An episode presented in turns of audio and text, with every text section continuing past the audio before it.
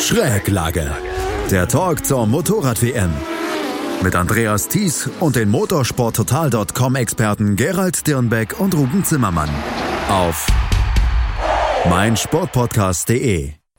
Marc Marquez gewinnt das siebte Rennen der MotoGP-Saison 2019. In Misano konnte er in einem wirklich faszinierenden Rennen äh, Fabio Quartararo auf Distanz halten und damit dann auch seinen Vorsprung in der Gesamtwertung ausbauen. Es sind jetzt fast 100 Punkte, die er Vorsprung hat. Aber auch Moto 2 und Moto 3 waren am gestrigen Tag wirklich spektakulär. Herzlich willkommen zu einer neuen Ausgabe von Schräglage, unserem MotoGP-Talk hier auf meinsportpodcast.de in Zusammenarbeit mit den Kollegen von motorsporttotal.com. Und von den Kollegen begrüße ich jetzt zwei bei mir. Erstmal Juliane Ziegengas. Hallo Juliane. Hallo. Und auf der anderen Seite der Kommentator gestern auch auf der, der Rennen auf der Zone, Ruben Zimmermann. Hallo Ruben. Servus zusammen. Ruben, da hast du dir aber gestern einen richtig guten Tag ausgewählt, um mal wieder für der Zone zu kommentieren. ja, absolut, das habe ich mir auch gedacht. Ähm, es waren wirklich drei spektakuläre Rennen und drei Rennen vor allem, die auch wirklich bis zur letzten Kurve oder zumindest bis zur letzten Runde spannend waren. Ähm, bei der Moto 3 ist es jetzt nicht so was Außergewöhnliches, aber ja, gerade bei der Moto 2, die sich ja wirklich dann auch in einem relativ kontroversen Finale dann erst in der letzten Runde entschieden hat und dann natürlich das große Highlight, die MotoGP, ähm, bei der ich glaube ich wirklich auch komplett mitgefiebert habe. Es ist ja kein Geheimnis, dass ich kleiner bis großer Fan von Qua äh, Fabio Quattararo bin. Ähm, ich hätte es ihm sehr gegönnt gestern, es hat nicht ganz geklappt, aber ich glaube, gestern hat er wirklich gezeigt, dass er einer ist, äh, oder endgültig gezeigt, weil eigentlich wusste man das ja vorher schon, dass er einer ist, mit dem man in den kommenden Jahren auf jeden Fall rechnen muss. Ja, vielleicht haben wir ja tatsächlich gestern die größte Geschichte mit Fabio Quattararo gehabt. Aber bevor wir anfangen und bevor wir dann auch nochmal über das Qualifying sprechen müssen, Juliane, wir äh, vergeben immer so ein bisschen Schulnoten über, für das Wochenende das gestern kann nicht so schlecht gewesen sein, kann keine schlechte Note bekommen haben. Nein, also ähm, insgesamt, wenn man jetzt alle drei Rennen zusammennimmt, ähm, würde ich sagen, dass die MotoGP ihre Längen hatte, weil sich das Feld relativ schnell sortiert hat. Ähm, aber das Finalduell auf der letzten Runde zwischen Quattararo und Marquez hat dann natürlich alles wieder wettgemacht. Insofern würde ich dem Rennwochenende so insgesamt auch eine solide 2 bis 2 plus geben. Sehr gut, eine solide 2 bis 2 plus. Ich war in der Schule mit sowas dann immer sehr zufrieden. Von daher können wir, glaube ich, auch mit diesem Wochenende zufrieden sein. Aber ich habe es gerade schon erwähnt, wir müssen über die, die MotoGP, über das MotoGP Qualifying nochmal vorher sprechen weil wir am Ende eine relativ ja ungewöhnliche Startaufstellung hatten mit Maverick Vinales auf der Pole, dahinter Pole Espargaro und Fabio Quattararo als ähm, in der ersten Reihe dahinter erst Franco Morbidelli und Marc Marquez auf Platz 5, Andrea Dovizioso auf Platz 6 und Valentino Rossi auf Platz 7. Ruben, da hat es in der im Qualifying schon so ein bisschen ein Tete-a-Tete zwischen Valentino Rossi und Marc Marquez gegeben. Beide in ihrer schnellen Runde, beide kurz vor Schluss wollten noch mal eine schnelle Runde dann auf den Asphalt legen, aber wurden dann oder beraubten sich selber beide gegenseitig ihre Chancen auf eine bessere Zeit. Ja, äh, ich glaube, dass mit den beiden wird auch nichts mehr. Also man hat immer das Gefühl, es beruhigt sich so ein bisschen zwischen den beiden, dass diese, diese Wortgefechte auch dann nicht mehr ganz so extrem sind, wie sie zwischenzeitlich mal waren. Und dann passiert halt wieder so eine Situation wie am Samstag. Ja, das sind einfach zwei Alpha-Tiere. Die Situation war halt so, dass Marquez zuerst an Rossi vorbeigegangen ist, ähm, Rossi dann anschließend wieder gekontert hat und wie du schon gesagt hast, so macht man sich dann halt logischerweise seine Runde gegenseitig kaputt, weil Überholmanöver auf einer schnellen Runde im Qualifying bringen halt einfach gar nichts. Ähm, insofern haben sie sich da so ein bisschen gegenseitig geärgert. Die Rennleitung hat am Ende nicht eingegriffen, hat keine Strafe vergeben, hat sich das Ganze natürlich auch mal angeschaut. Ähm, letztendlich war es so, dass sowieso beide Runden gestrichen worden wären, weil sie jeweils zu weit draußen waren und die Tracklimits missachtet haben.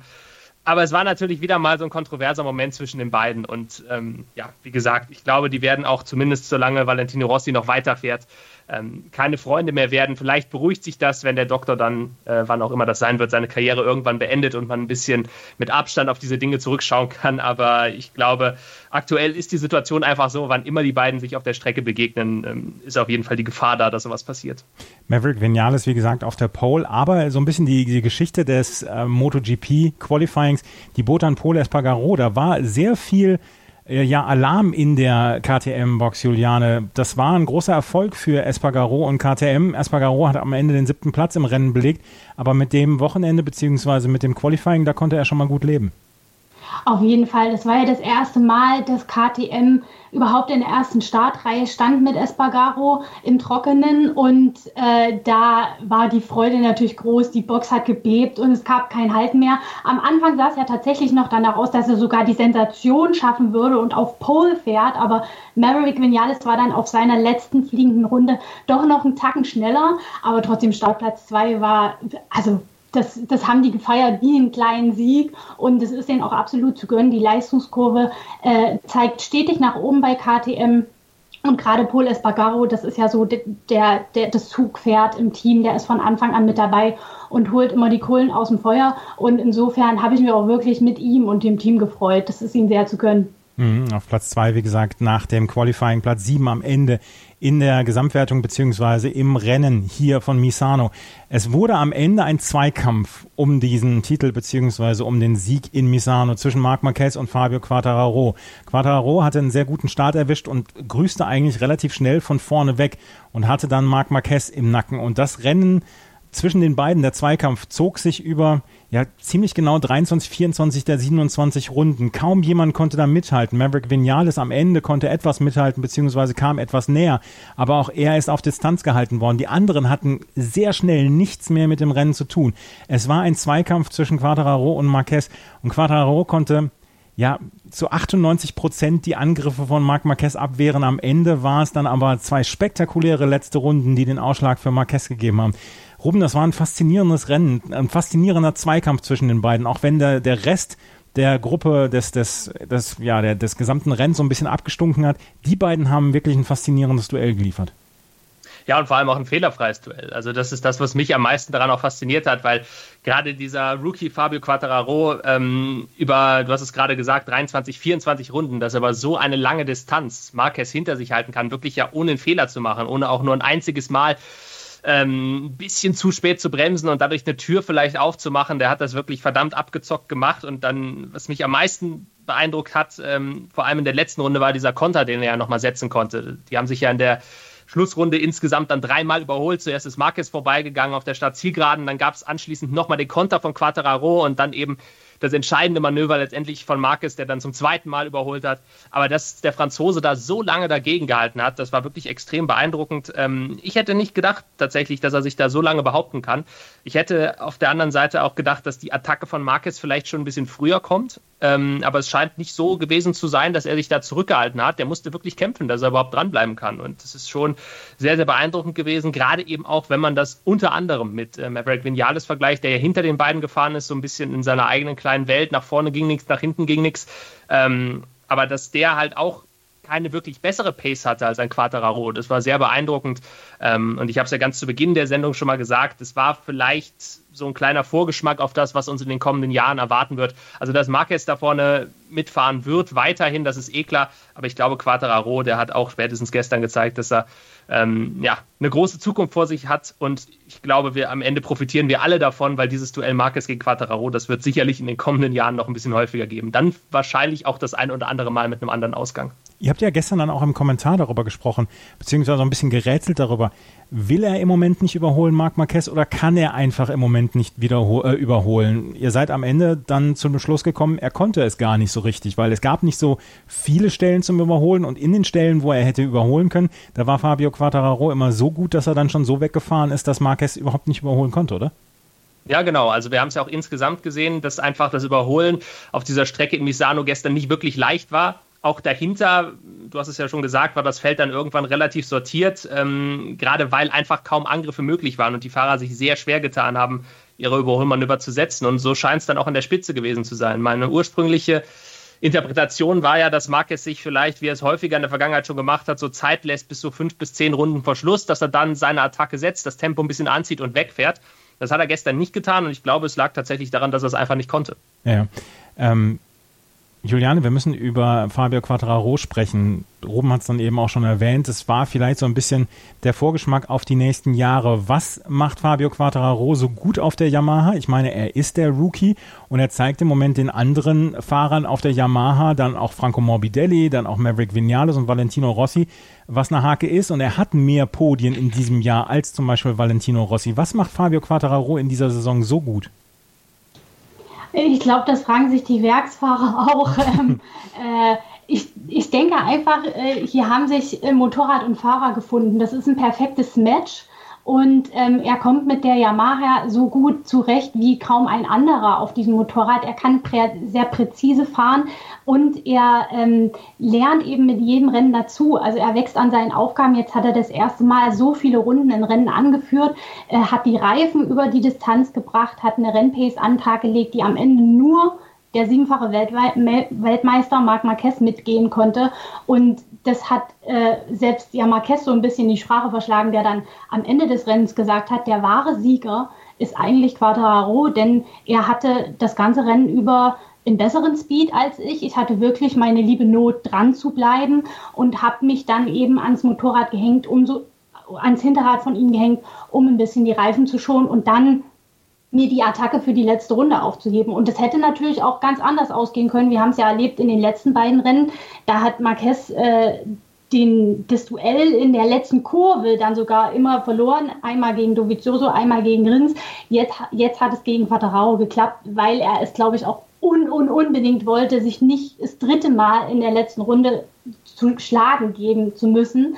Ähm, aber Quadraro äh, war sichtlich glücklich mit diesem zweiten Platz und ich glaube, der erste Sieg wird nicht lange auf sich warten. Ich bin schon der Überzeugung, dass es diese Saison noch klappt und dass er dann in der nächsten Saison, wenn er dieses Niveau halten kann, ähm, auch äh, ein Kandidat für die WM wird. Das hat auch Marquez gestern schon in Aussicht gestellt, dass, ich dass er sich da so langsam Sorgen macht.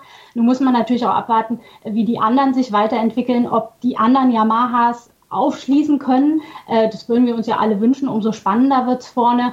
Aber der Quattarao ist auf jeden Fall ein Kandidat für zukünftige Siege und auch WM-Titel, muss man ganz klar so sagen. Du hast es gerade gesagt, du traust ihm dieses Jahr noch einen Sieg zu. Auf welcher Strecke meinst du, hat die Yamaha die besten Chancen, beziehungsweise dann ja auch im Paket mit äh, Quattraro? Das ist eine gute Frage. Also Aragon bin ich mir nicht sicher. Ähm, dann kommt die Asienrunde. Das sind wieder ganz andere Bedingungen, klimatisch wie auch vom Streckenlayout. Da wird man ja, da wird man sehen müssen, für ihn ist ja vieles Neuland äh, auf dieser MotoGP-Maschine. Ähm, es kommt auch noch ein Test. Insofern ja, also puh, eine genaue Strecke zu nennen, fällt mir jetzt ehrlich gesagt schwer, aber er hat ja bewiesen, dass er sich sehr schnell an neue Bedingungen anpassen kann. Jetzt in Misano haben alle über den geringen Grip geklagt. Ihm hat das offenbar überhaupt nichts ausgemacht. Er konnte sich da fahrstiltechnisch und auch von den Einstellungen am Motorrad relativ gut mit seinem Team anpassen. Insofern denke ich, dass er da vielleicht auch sowohl fahrerischen Talent mitbringt, als auch so einen frischen, freien Kopf, sich auf alles, was auf ihn Zukunft immer neu einstellen zu können.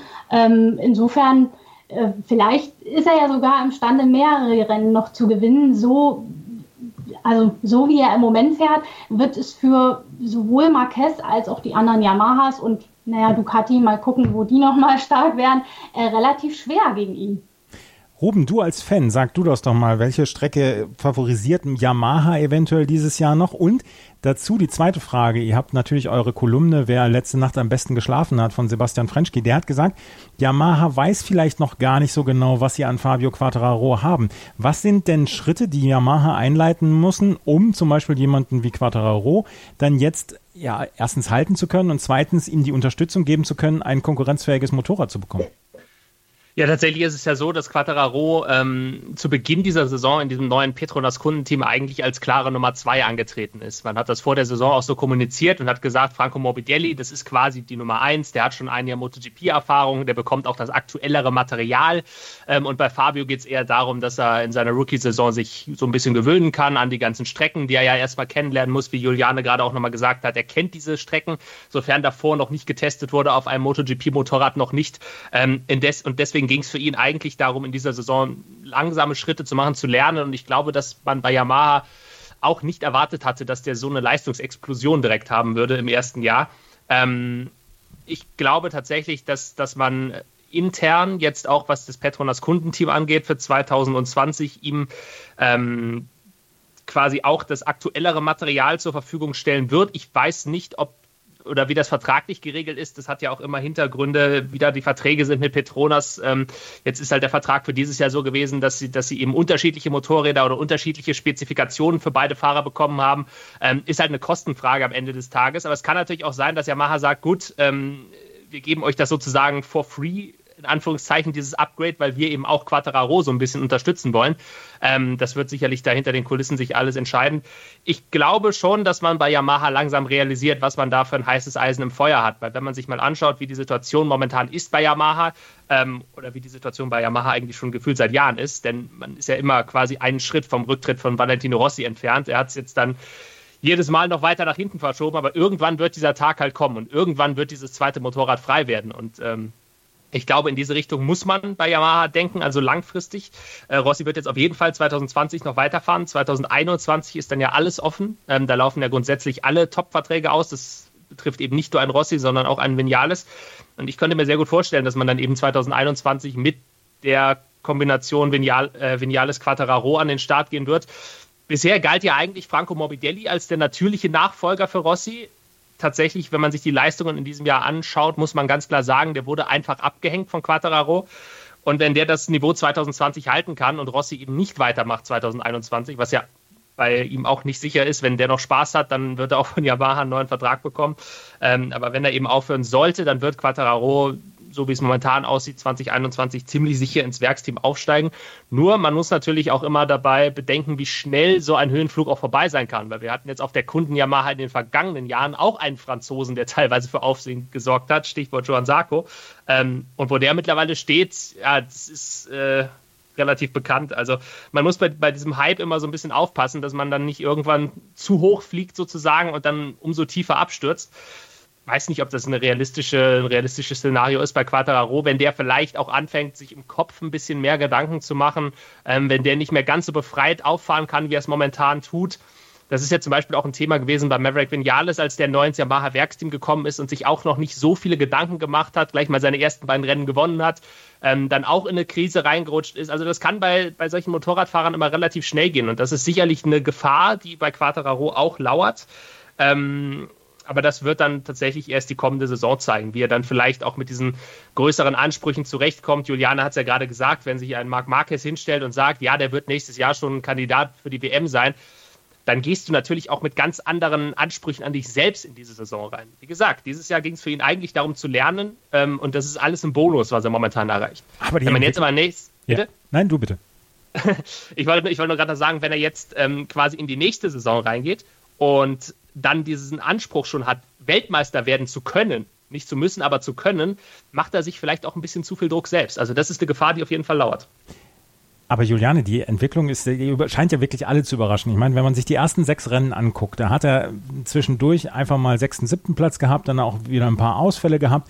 Dann der äh, große Preis von Katalonien, da ist er Zweiter geworden und seitdem geht es eigentlich immer aufwärts. Natürlich, er hat nochmal zwei Ausfälle gehabt, beziehungsweise zweimal nicht ins Ziel gekommen, aber in sich ist er seitdem ein konstanter Punktelieferant für Yamaha und das scheint ja wirklich alle so ein bisschen auf dem falschen Fuß erwischt zu haben. Ja, das ist wirklich so. Also ähm, wenn man sich mal die, die Erwartungshaltung des Teams vor dieser Saison vor Augen führt, dann war das eigentlich bei Quattarao so die Top 10. Wenn er es schafft, konstant in die Top 10 zu fahren, dann sind wir schon super glücklich. Und das hat er ja eigentlich schon in seinen ersten Rennen mit den 8., 7., 8., 10. geschafft. Gut, er ist äh, beim also in Katar ist er ja eigentlich nur außerhalb der Punkte gelandet, weil er dieses äh, Kupplungsproblem am Start hatte. Ähm, und dann in Spanien ist er gestürzt, aber da war er ja eigentlich schon im Soll. Und dann ging es ja mit dem zweiten Platz äh, in Katalonien quasi steil bergauf. Dann kam ein weiterer Podestplatz. Ähm, und äh, jetzt war es schon das vierte Podest, diesmal so nah am Sieg wie noch nie. Und äh, das spricht auch äh, nicht nur für Quadrao als Fahrer, sondern auch für dieses Kundenteam, das wirklich eine starke Arbeit leistet. Ähm, man hat es ja im Vorjahr auch schon oder in den Jahren zuvor auch schon bei Tectoir gesehen, die auch immer mal wieder wirklich beachtliche Erfolge verzeichnen konnten mit Yamaha. Seit äh, das neue Kundenteam mit Petronas jetzt da ist, muss man sagen, äh, da hat man einmal mit Quadrao die Traumpaarung gefunden, aber eben auch offenbar ein Team, eine Konstellation, die gut funktioniert. Man muss auch sagen, Mobidelli Ähm, auch wenn er natürlich mit Quattararo nicht mithalten kann, bei dem zeigt die Leistungskurve auch nach oben. Er hat jetzt zwei fünfte Plätze in Folge eingefahren. Das ist auch durchaus beachtlich. Ähm, und insofern muss man dem Team ein gutes bis sehr gutes Zeugnis ausstellen. Fabio Quattraro war also die große Geschichte an diesem Wochenende. Aber wer hat gewonnen? Marc Marquez. Zum siebten Mal in dieser Saison. Und er hat sich äh, Quattraro am Ende so zurechtgelegt, dass er in der letzten Runde dann noch überholen konnte und dass er das Rennen gewinnen konnte. Wir haben letztens bei der letzten Sendung schon darüber gesprochen. Wir können den Weltmeistertitel vergeben. Wir können Marc Marquez gratulieren. Das Ding ist jetzt wirklich in Stein gemeißelt, auch gerade dadurch, dass Andrea Dovizioso nicht unter die ersten drei gekommen ist. Aber ähm, ja, Ruben, es ist mal wieder, man, man steht da und denkt sich, das ist so ein bisschen ja auch wie, eine, wie ein Raubtier gewesen, was Marc Marquez da gemacht hat. Ne? Die sich die ganze Zeit ein Quadraro dran gehängt, nie abgelassen, keinen Fehler gemacht und dann in der letzten Runde dann zugeschlagen. Das ist schon beeindruckend gut. Genau, also das kann man nicht besser sagen. Natürlich ist Quattraro diese Geschichte des Rennens gewesen, ähm, aber Marc Marquez hat halt wieder das gemacht, was ihn ja auszeichnet in dieser Saison. Er hat wirklich ähm, ein taktisch sehr cleveres Rennen gefahren. Er hat keine verrückten Aktionen versucht, sondern hat sich wirklich ähm, hinten raus dann genau seine Stellen ausgeguckt, wo er es versuchen möchte äh, und ist dabei ja auch kein unnötiges Risiko eingegangen. Das war einfach gutes Racing, was wir zwischen den beiden gesehen haben. Ähm, am Ende dann halt wieder mal mit Marc Marquez ganz vorne, hat so ein bisschen die ganz große Sensation verhindert und den Partycrasher gespielt. Aber am Ende des Tages war es natürlich auch für ihn ein verdienter Sieg. Das darf man dabei nicht vergessen. Marc Marquez hat dieses Rennen gewonnen vor Fabio Quattararo und auf Platz 3 ist Maverick Vinales eingefahren, der insgesamt ein gutes Wochenende hatte. Wie man wieder für ganz Yamaha sagen kann, dass das eigentlich ein okayes Wochenende war. Wenn man auch Valentino Rossi sieht, der ähm, dann auch ein gutes Rennen gefahren ist auf Platz 4, Platz 2, Platz 3, Platz 4 für Yamaha. Juliane, Yamaha braucht gute Nachrichten. Wir sprechen jede Sendung darüber. Äh, Yamaha hatte an diesem Wochenende wieder gute Nachrichten. Ja, also man muss schon sagen, von Platz zwei bis fünf nur Yamahas in den Top Ten, alle äh, vier. Ähm, das ist schon eine gute Leistung, aber äh, man muss das auch differenzieren, denn wenn man sich die Rückstände anguckt, dann äh, geht da schon noch mal ein Riss durchs Yamaha-Lager. Also Quadrao hat um den Sieg gekämpft, dann kommt Maverick Vinales auf Platz 3 mit 1,6 Sekunden Rückstand ins Ziel. Ähm, das ist okay, aber man muss sich auch vor Augen halten, er hat zwar die ersten zwei Runden angeführt, aber musste dann relativ schnell sukzessive abreißen lassen und war dann nicht mehr wirklich in der Lage, mit äh, um den Sieg zu kämpfen.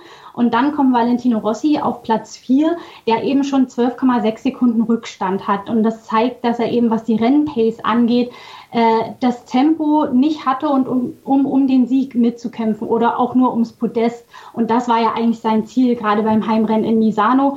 Und das muss er auch selber eingestehen. Er hat gesagt, ich war nicht schnell genug. Er hat ja im Rennen auch mehrere Zweikämpfe gehabt mit Paul Espargaro und dann mit äh, Franco Morbidelli, konnte sich da jeweils vorbeikämpfen und dann ist er eben auf Platz 4 gelandet. Aber trotzdem ist es natürlich nicht sein Anspruch. Er will Podestplätze und er sagt eben im Vergleich zu Quattarao und äh, ähm, Vinales fehlt mir da einfach äh, noch das gewisse Quäntchen. Jetzt hatte in äh, Misano Yamaha auch viele neue Teile dabei, einen neuen Doppelauspuff, eine neue Carbon-Hinterradschwinge. Das hatte man alles schon in Misano vorher getestet und ähm, das hat ja offenbar auch funktioniert, denn man sieht ja, alle Yamahas sind vorn dabei. Das ist aber eben zum einen auch der Ducati-Schwäche äh, an diesem Rennwochenende geschuldet und dann hat es eben für zwei Yamahas trotzdem äh, mit deutlichem Rückstand nicht fürs Podest gereicht. Und insofern muss man da insbesondere im Rossi und im Mobidelli-Lager weiterarbeiten, ähm, insbesondere am Grip. Äh, da hat es wohl deutlich mehr gehapert als zum Beispiel bei einem Miliales und bei einem Quattarao, die mit dem Grip-Level ein bisschen besser umgehen konnten. Und das wird dann die Aufgabe für die nächsten Rennen sein. Aber da kann es auch schon wieder ganz anders sein. Misano hat eine eigene Charakteristik. Aragon ist wieder eine neue Strecke, auch mit neuen klimatischen Bedingungen. Äh, und die Asienrunde ist dann sowieso nochmal eine neue Geschichte. Insofern kann sich das auch wieder drehen. Aber nichtsdestotrotz ähm, muss man diese Yamaha-Stärke mit einem kleinen Aber versehen. So hätte auch Rubens Yamaha Corner geheißen, oder? ja, ich bin froh, dass ich dieses Mal nicht als erster sagen musste. nee, also das, das Ergebnis sicherlich gut auf dem Papier, 2 bis 5. Ähm, der Hauptpunkt, den ich tatsächlich dabei auch sehe, den Juliane ja auch gerade angesprochen hat, ist einfach, dass Ducati sehr schwach war an diesem Wochenende.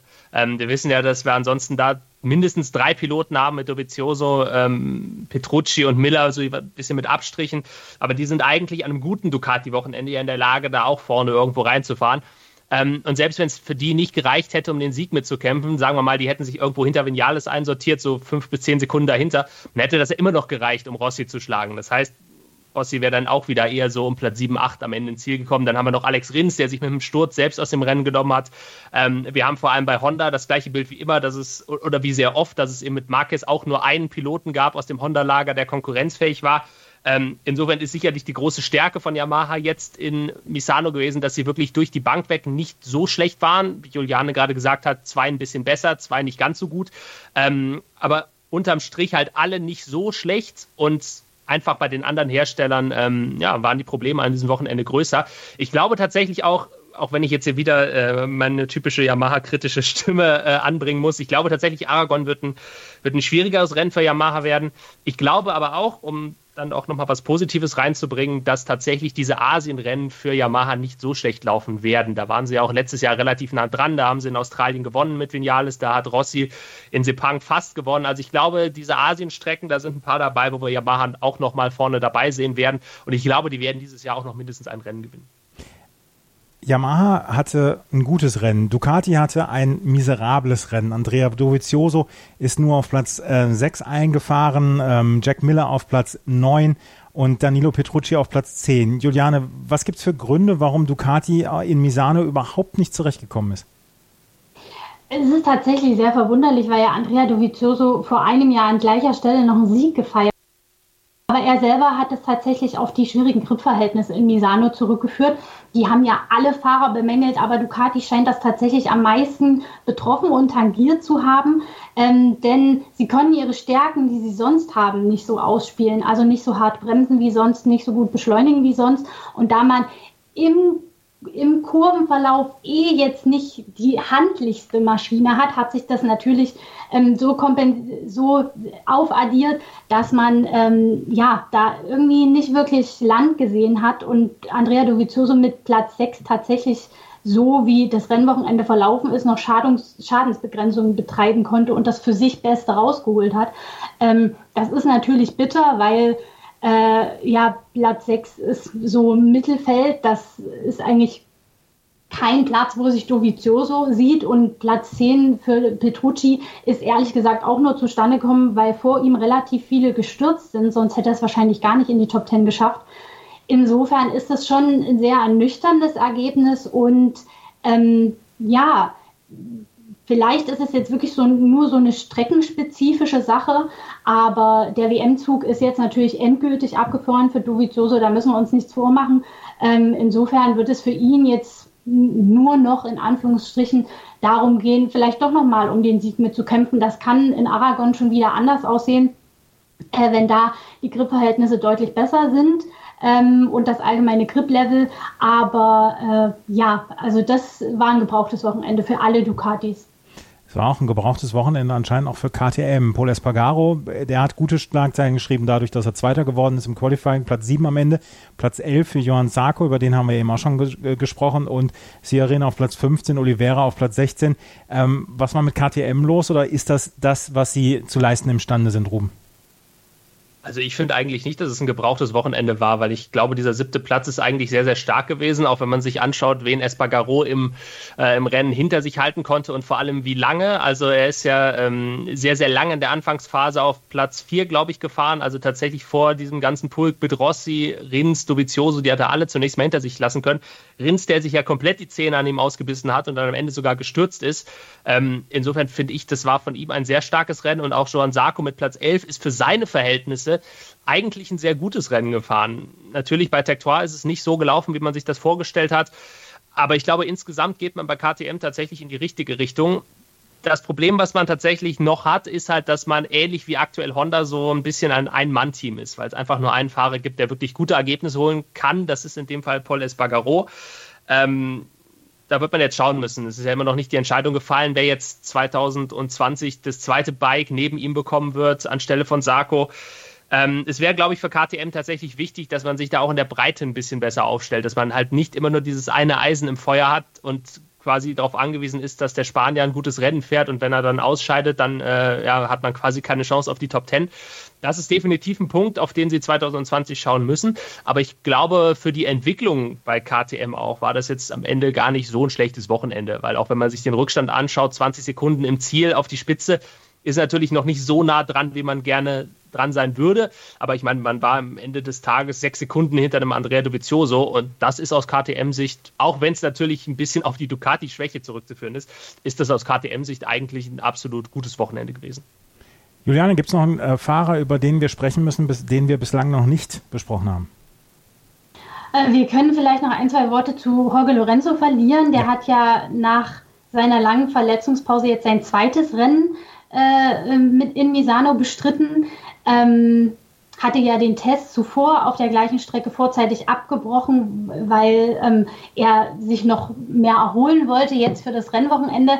Ähm, so wirklich in Schwung gekommen ist er nicht. Wie viel das jetzt auf die Verletzungen zurückzuführen ist und äh, wie viel äh, auf seine ja, anhaltenden Probleme mit der Honda. Das lässt sich jetzt von außen schwer beurteilen. Ähm, er ist wieder 14. geworden, äh, ist also in die Punkte gefahren, wie schon in Silverstone, dieses Mal aber auch von Stürzen profitiert. Ähm, und mit sehr, sehr großem Rückstand. Ich glaube, 47 Sekunden haben ihm im Ziel gefehlt. Das ist natürlich für jemanden wie Lorenzo, der mehrere WM-Titel gewonnen hat, schon ein Schlag ins Gesicht.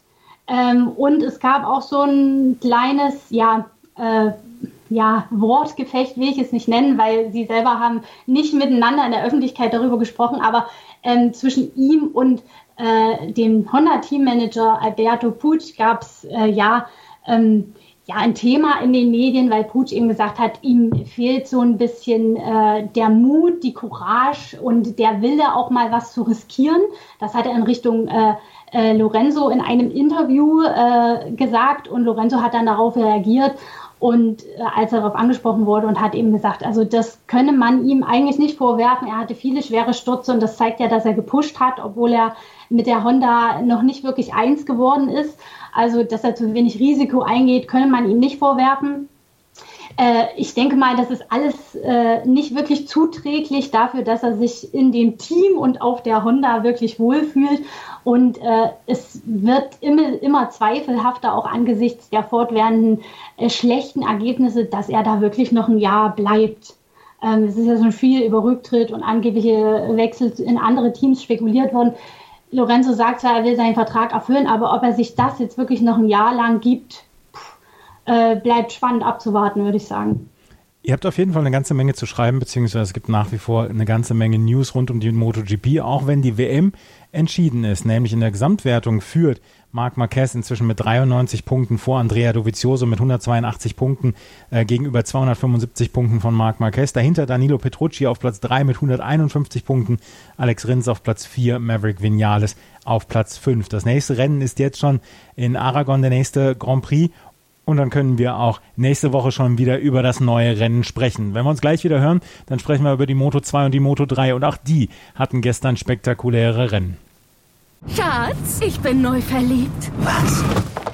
Drüben. Das ist er. Aber das ist ein Auto. Ja, eben. Mit ihm habe ich alles richtig gemacht. Wunschauto einfach kaufen, verkaufen oder leasen. Bei Autoscout24. Alles richtig gemacht. Hey, Malte Asmus von meinsportpodcast.de hier. Ab März geht's weiter mit unseren 100 Fußballlegenden. Staffel 4 bereits. Freut euch auf Zlatan Ibrahimovic, Michel Platini, Cesar Luis Minotti, Paolo Maldini, um nur mal vier zu nennen. Und bis wir mit der vierten Staffel kommen, hört doch einfach noch mal rein in die bisherigen drei Staffeln. Ronaldinho, Sepp Meyer, Gary Lineker, Lothar Matthäus und viele weitere warten da auf euch. 100 Fußballlegenden. Jetzt überall, wo es Podcasts gibt. Starting Grid, der Podcast rund um den teuersten Sport der Welt mit Interviews. They have everything on paper required to win the World Championship. Und Analysen. Taktik und Ferrari klappt nicht immer gut. Vor und nach jedem Grand Prix. Starting Grid. Die Formel 1 Show mit Kevin Scheuren und Ole Waschkau in Zusammenarbeit mit motorsporttotal.com und Formel1.de. Keep racing auf meinsportpodcast.de. Die Moto 2 und die Moto 3 hatten gestern auch verdammt gute Rennen und verdammt spannende Rennen. Und Ruben, du hast es kommentiert. Das Rennen der Moto 2 war ein absolutes Spektakel bis hin zur letzten Runde. Augusto Fernandes gewinnt vor Fabio Di Gianantonio, Alex Marquez auf Platz 3, Tom Lüthi auf Platz 4. Aber es gab sehr viele Diskussionen gestern um das Überholmanöver von Fernandes in der ja, vorletzten oder drittletzten Kurve gegenüber Fabio Di Gianantonio. Was ist da passiert? Ja, es war tatsächlich eine ganz ähnliche Situation wie auch im MotoGP-Rennen, nämlich ein Rennen, das sich erst in der letzten Runde tatsächlich entschieden hat. Auch da hat sich am Ende derjenige durchgesetzt, der in der letzten Runde von Platz 2 aus dann nochmal überholt hat. Das war in diesem Fall Augusto Fernandes gegen Fabio Di Gianantonio, für den es übrigens wie auch für Quattararo in der MotoGP der erste Sieg in dieser Klasse gewesen wäre. Also wirklich äh, fast ein Abziehbild. Ähm, der Unterschied war tatsächlich, dass dieses Überholmanöver von Fernandes sehr hart an der Grenze war, weil er sich in der Situation im Überholmanöver oder in der Vorbereitung des Überholmanövers ähm, deutlich über die Tracklimits hinaus bewegt hat. Ähm, meiner Meinung nach, ich habe das auch gestern im Kommentar so gesagt, war das eigentlich nicht sauber, weil er war so weit neben der Strecke, dass er halt sehr, sehr viel Schwung mitgenommen hat, dadurch in die nächsten Kurven und dadurch überhaupt erst in die Position kam, dieses Überholmanöver setzen zu können. Das wurde dann auch von der Rennleitung dementsprechend untersucht ähm, hat am Ende aber keine Strafe gegeben. Dieser Sieg von Fernandez hat Bestand. Ja, das ist immer eine ganz schwierige Situation, weil einerseits möchte man nicht, dass es eine nachträgliche Strafe gibt und dadurch eben der Sieger nicht derjenige ist, der als erster über die Ziellinie fährt. Nur in dem Fall war es tatsächlich meiner Wahrnehmung nach so, dass er sich da doch deutlich einen Vorteil verschafft hat, den er so eigentlich sich nicht hätte verschaffen dürfen. Gut, am Ende ist die ähm, Entscheidung der Rennkommissare eben so ausgefallen, nicht äh, einzugreifen. Und das ist auch im Hinblick auf die WM nicht unbedingt das Schlechteste, denn dadurch ist Fernandez jetzt ziemlich nah wieder an Alex Marquez rangekommen.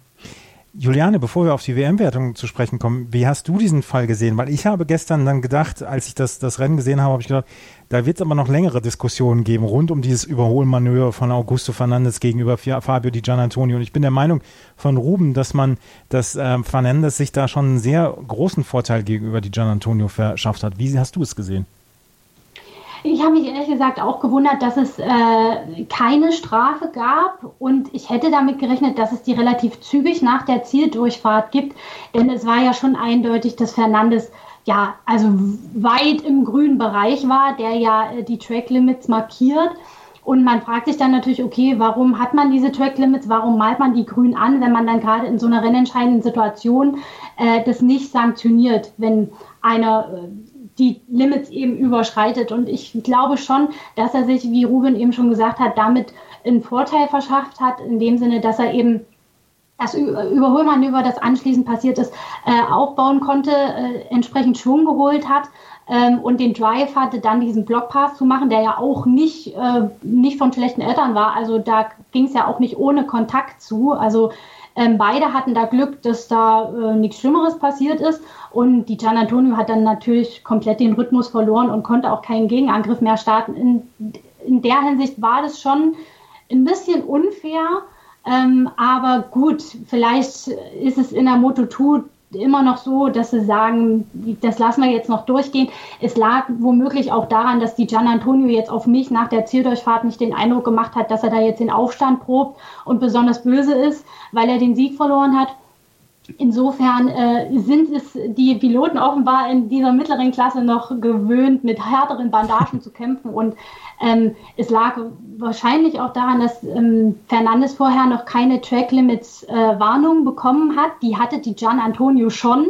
Also wäre es umgekehrt ihm passiert, dann hätte es unter Garantie eine Strafe gegeben, denn auch eine Verwarnung muss immer eine Strafe folgen. In dem Sinn ist Fernandes dann noch mit einem blauen Auge davongekommen, würde ich sagen. Und die Rennkommissare haben sich dann gedacht, lieber ein Ergebnis, was von vornherein sportlich feststeht, als hinterher noch so ein bisschen rumzu, ja, rumzukaspern?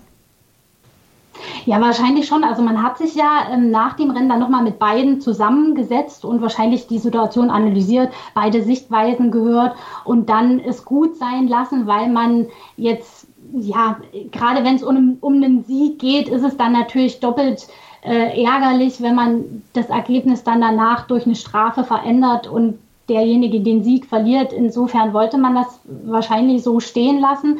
Ob man da vielleicht im Hinterköpfchen auch den WM-Kampf hat, wie Ruben es gerade schon gesagt hat, ist der jetzt natürlich wieder ein bisschen spannender geworden. Sei mal dahingestellt. Aber wir nehmen das mal so hin und freuen uns äh, darauf, dass es in der WM vielleicht doch noch eng wird.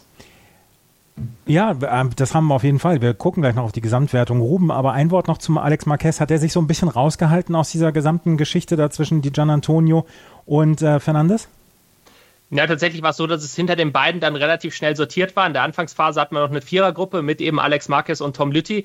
Ähm, die konnten das Tempo am Ende beide nicht mehr mitgehen und Alex Marquez war auch sehr, sehr glücklich danach mit seinem dritten Platz, weil Misano eine Strecke für ihn ist. Ähm, auf der er schon häufiger Probleme hatte.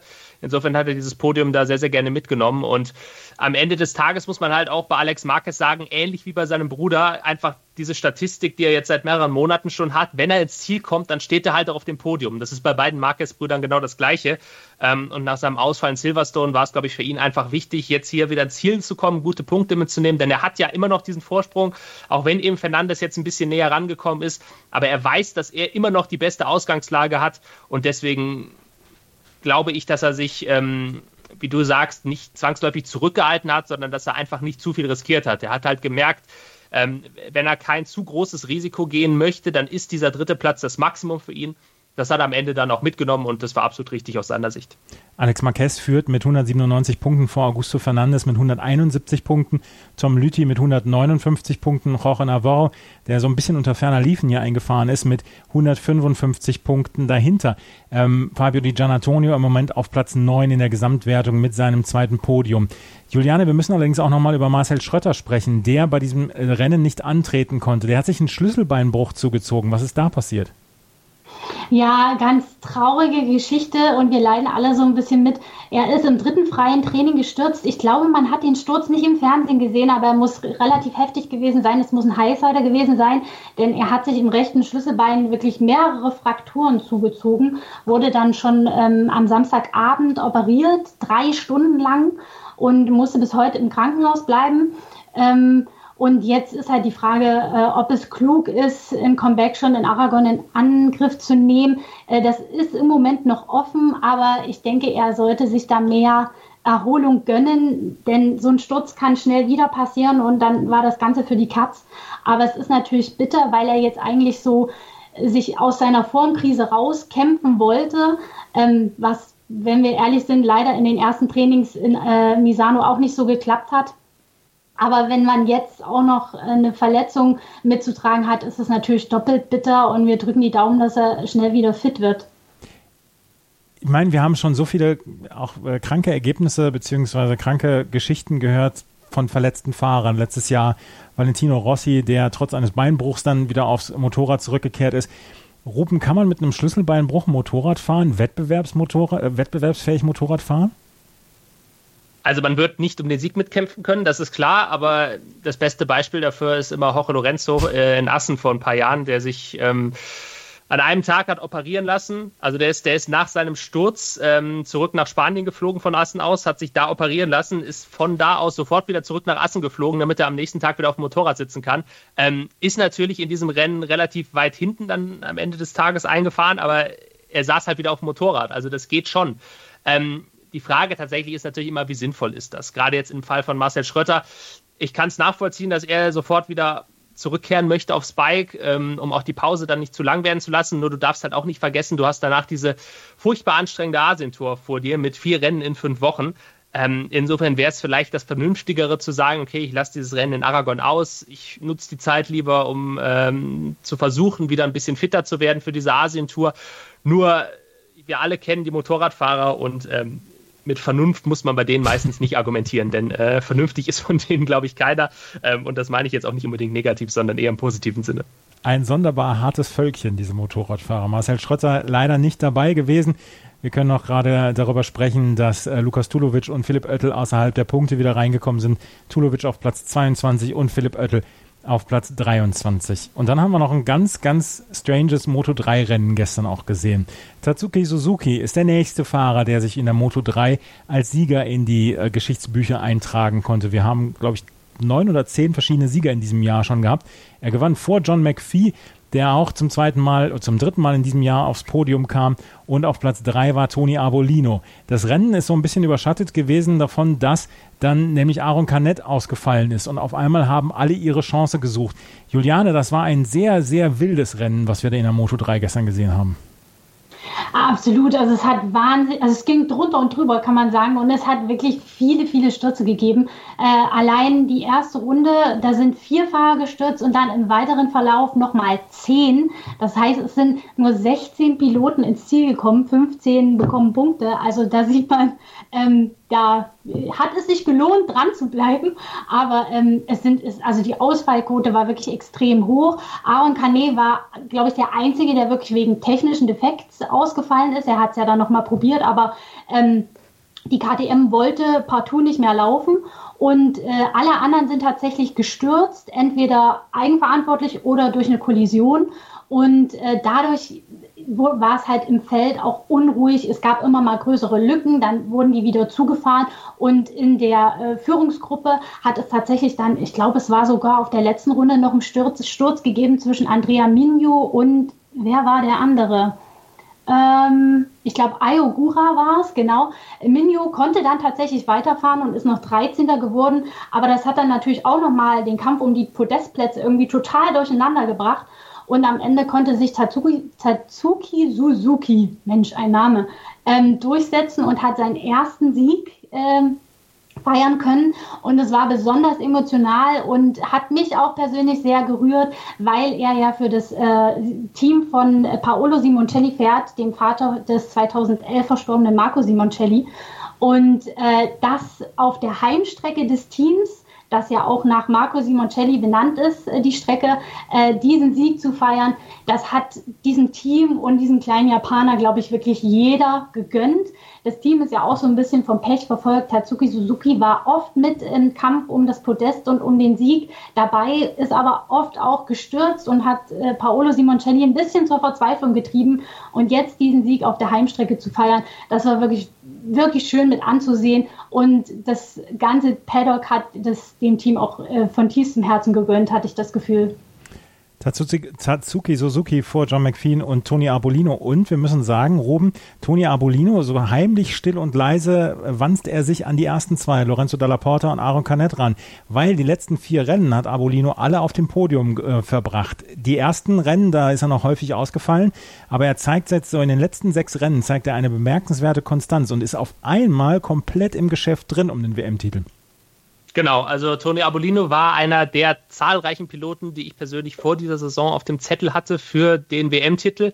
Ähm, wie du schon sagst, er hat es am Anfang der Saison überhaupt nicht umsetzen können, war da eher sogar eine der Enttäuschungen. Aber jetzt seit, ja, im Prinzip seit der Sommerpause, seit es wieder losgegangen ist, ähm, fährt er unglaublich konstant, hat ja auch davor zwar schon zwei Siege geholt, aber da war es halt immer so ein Auf und Ab. Sieg, Ausfall, beziehungsweise nicht in den Punkten, ähm, dann der nächste Sieg, dann ist er am Sachsenring nur 15. geworden. Also es war so ein Auf und Ab und jetzt wirklich seit der Sommerpause ist er aus diesem ganzen Moto3-Feld mit Abstand der konstanteste Fahrer, viermal auf dem Podium gestanden. Ähm, Gerade ein Kanett natürlich, der jetzt seit Wochen ziemlich große Probleme hat. Ähm, bei ihm natürlich auch bitter, weil es zum zweiten Mal in Folge jetzt unverschuldet war. Er hatte in Silverstone diesen Sturz, für den er nichts konnte. Ähm, jetzt technisches Problem, auch nicht seine Schuld. Aber diese Kleinigkeiten, die führen halt dazu, dass die WM dann doch nochmal, ja, momentan zu einem Dreikampf zu werden scheint. Da Laporta, der ja auch ein bisschen Pech hatte, ähm, als Achter am Ende gewertet wurde, eigentlich sogar, ich glaube, als Vierter ins Ziel gekommen, hat dann aber auch nachträglich eine Strafe bekommen. Also in der Moto 3 gab es diese nachträgliche Strafe ähm, für das Überschreiten der Track Limits, was es eben in der Moto 2 nicht gab. Ähm, aber dadurch ist natürlich Abolino mit Platz 3 derjenige gewesen, der wieder deutlich am besten gepunktet hat aus diesem Spitzenfeld. Und ich glaube schon, dass der nochmal rankommen wird. Also der ist momentan in einer sehr guten Form und wenn er diese Form dann eben in diese Asienrennen auch mitnehmen kann, ähm, dann habe ich den auf jeden Fall auf dem Zettel, dass der am Ende des Jahres zusammen mit Canet und Dalla Porta um den Titel kämpfen wird. Und ich glaube, ähm, das wäre auch für die, ja, für die Spannung in der Moto 3 ähm, sehr, sehr gut, wenn wir dann noch einen dritten Fahrer haben. Nichts gegen den Zweikampf zwischen Dalla Porta und Canet, aber wenn wir mit Abolino noch einen dritten Faktor dabei haben, das sorgt, glaube ich, nochmal für zusätzliche Spannung dann hinten raus. Dalla Porta führt mit 179 Punkten vor Aaron Canet mit 157 und dahinter Toni Abolino mit 149. Auch Marcos Ramirez hat sich in den letzten Wochen ja so ein bisschen stabilisiert, hat jetzt 123 Punkte und liegt auf Platz 4. Das waren die Rennen von Misano am Wochenende. Jetzt geht es nächste Woche schon sofort wieder weiter in Aragonien. Ähm, Juliane, ist es eigentlich nur rüberfahren und wieder ein bisschen ähm, testen bzw. warten aufs Qualifying? naja, so würde ich es nicht sagen. Ähm, äh, jede Strecke ist anders, jede Strecke ist neu. Äh, und insofern muss man sich setup-seitig und ähm, auch was das eigene Fahren angeht, wieder auf neue Bedingungen und ein neues Layout einstellen. Ähm, bleibt mal abzuwarten, wie sich das Kräfteverhältnis da zeigt. Im letzten Jahr hat äh, Marquez das Rennen gewonnen vor Dovizioso und Cal Crutchlow. Den haben wir auch schon lange nicht mehr auf dem Podium gesehen. Ähm, insofern äh, sind wir mal gespannt. Aber äh, ja, ist schwierig zu sagen nach diesem Rennen in Misano, äh, dass ja so anders war mit Ducati so weit hinten, äh, dem Yamaha-Pack von Platz 1 bis 5 und äh, dem Zweikampf zwischen Quadraro und Marquez. Ich meine, äh, wir haben nichts gegen Zweikämpfe in der letzten Runde. Mal gucken, was in Aragon passiert. Motorsporttotal.com wird euch auf jeden Fall auf dem neuesten Stand halten, was diese Woche dann ähm, vor dem äh, Grand Prix in Aragonien dann angehen wird, beziehungsweise wir sprechen dann in der nächsten Woche in der neuen Ausgabe Schräglage darüber. Wenn euch das gefällt, was wir hier machen, freuen wir uns über Bewertungen, Rezensionen auf iTunes. Geht auf jeden Fall auf motorsporttotal.com. Das ist die Seite, die ihr braucht für MotoGP, dann auch für die Formel 1 und für jeden anderen Motorsport. Juliane Ziegengeist, Ruben Zimmermann von unserem Kooperationspartner motorsporttotal.com. Vielen Dank für eure Mithilfe. Ja, gerne. Bis zum nächsten Mal. Ciao. Vielen Dank fürs Zuhören. Bis zum nächsten Mal. Auf Wiederhören. Schräglage. Der Podcast zur Weltmeisterschaft in der MotoGP, der Moto2 und der Moto3. Nach jedem Rennen begrüßt Andreas Thies seine Experten Gerald Dirnbeck und Ruben Zimmermann von motorsporttotal.com und analysiert das Rennwochenende. Schräglage. Jetzt abonnieren auf meinsportpodcast.de. Schatz, ich bin neu verliebt. Was? Da drüben. Das ist er. Aber das ist ein Auto. Ja, eben. Mit ihm habe ich alles richtig gemacht. Wunschauto einfach kaufen, verkaufen oder leasen. Bei Autoscout24. Alles richtig gemacht. Wie baut man eine harmonische Beziehung zu seinem Hund auf? Puh, gar nicht so leicht. Und deshalb frage ich nach, wie es anderen Hundeeltern gelingt, beziehungsweise wie die daran arbeiten. Bei Iswas Dog reden wir dann drüber. Alle 14 Tage neu mit mir, Malte Asmus und unserer Expertin für eine harmonische Mensch-Hund-Beziehung, Melanie Lippisch. Iswas Dog mit Malte Asmus. Überall, wo es Podcasts gibt.